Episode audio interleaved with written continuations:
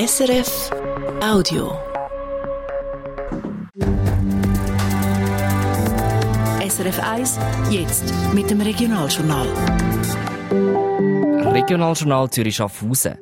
Das lange Warten auf ein neues Fußballstadion. Für die Zürcher Grasshoppers und die Fans ist das nicht nur mühsam, es reißt auch ein grosses Loch in die Vereinskasse. Ein teures Computerprogramm. Das Zürcher Kinderspital kauft eine Software aus den USA für über 50 Millionen Franken. Und das Wetter. Zuerst noch Nebel heute, dann Sonne bei milden 11 Grad. Am Mikrofon ist der Damian Gruno. 15 Jahre ist es jetzt her, seit das alte Hartturmstadion Zürich West abgerissen worden ist. Und seit dem Tag im Dezember 2008 sind die Backer dort auch nicht mehr auftaucht. Zürich wartet nach mehreren Abstimmungen und Gerichtsinstanzen immer noch auf das neue Fußballstadion.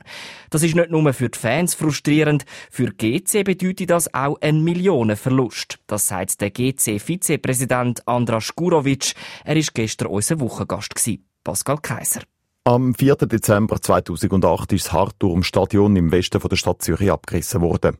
Ein Tag, wo der GC-Vizepräsident Andras Gurovic bis heute noch nicht ganz verdaut hat.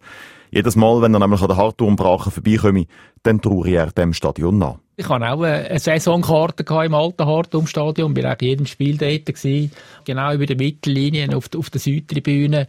Und dort war man sehr nah dran am, am Geschehen. Es hat gar nicht so viele Zuschauer gebraucht, die Stimmung war sehr gut gewesen. Und es ist halt ein Stück Heimat. Oder? Und das ist emotional sehr wichtig, weil Fußball lebt ja von Emotionen. Und, und wenn man das dann nicht mehr hat, das ist einfach schwierig. 15 Jahre mittlerweile hat GC das Heimatgefühl nicht mehr, der Andras Gurovic da anspricht. 15 Jahre, wo ihn auch immer wieder ein Gedanke plagt hat. Ja, warum hat man es abgerissen? Bevor äh, Baubewilligung für das neue Stadion, das ist ja das erste Stadionprojekt, das Fünfeck, be bevor die äh, rechtskräftig war. Das ist äh, jetzt aus der Ferne, rückblickend, schwer, sehr schwer zu verstehen. Mittlerweile ist nämlich sehr viel Zeit vergangen, ohne Resultat. Drei Stadionprojekte hat es insgesamt gegeben, vier Abstimmungen. Und beim Projekt Ensemble, wo das Volk zweimal Ja dazu gesagt hat, wird aktuell vor Gericht um den Gestaltungsplan gestritten. Das sehe ich alles sehr frustrierend. Es wird aber gesagt, ja, aber die Stimmung, ja, es ist das Einzige, was nicht so gut ist im, im letzten Grundstadion, ist die Stimmung, äh, weil es ein bisschen weiter weg ist. Nein, es geht nicht nur um die Stimmung. Es geht ganz konkret um finanzielle Einkünfte, die wir so nicht generieren können. Und das ist in Millionenhöhe. Etwa 5 Millionen Franken sagen, hat der Andras Gurovic mal ausgerechnet. 5 Millionen Franken im Jahr, die fehlen, weil der Club Vermarktungsmöglichkeiten im letzten Grundstadion nicht hat. Und die finanziellen Ausfälle, die betreffen nicht nur GC, sondern auch den FC Zürich. Viel machen können wir in der aktuellen Situation aber nicht, sagt der Andras Gurovic. Die Stadion-Gegner gehen momentan eben vor dem Verwaltungsgericht gegen den Gestaltungsplan vor Darum müssen wir jetzt halt einfach warten, bis, bis halt die, die Prozesse durch sind. Und vielleicht passiert ja noch mal ein, ein Wunder.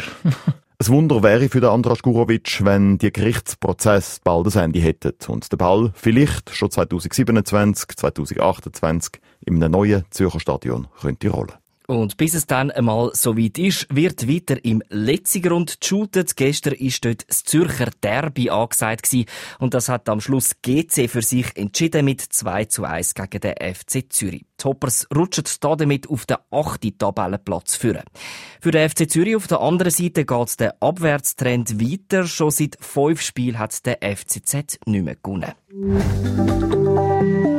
Eine neue Software vom Kinderspital Zürich wirft Fragen auf. Ende letzten Jahr ist bekannt worden, dass das Kispi ein neues Computerprogramm kauft, das hilft, um den Spitalbetrieb zu organisieren.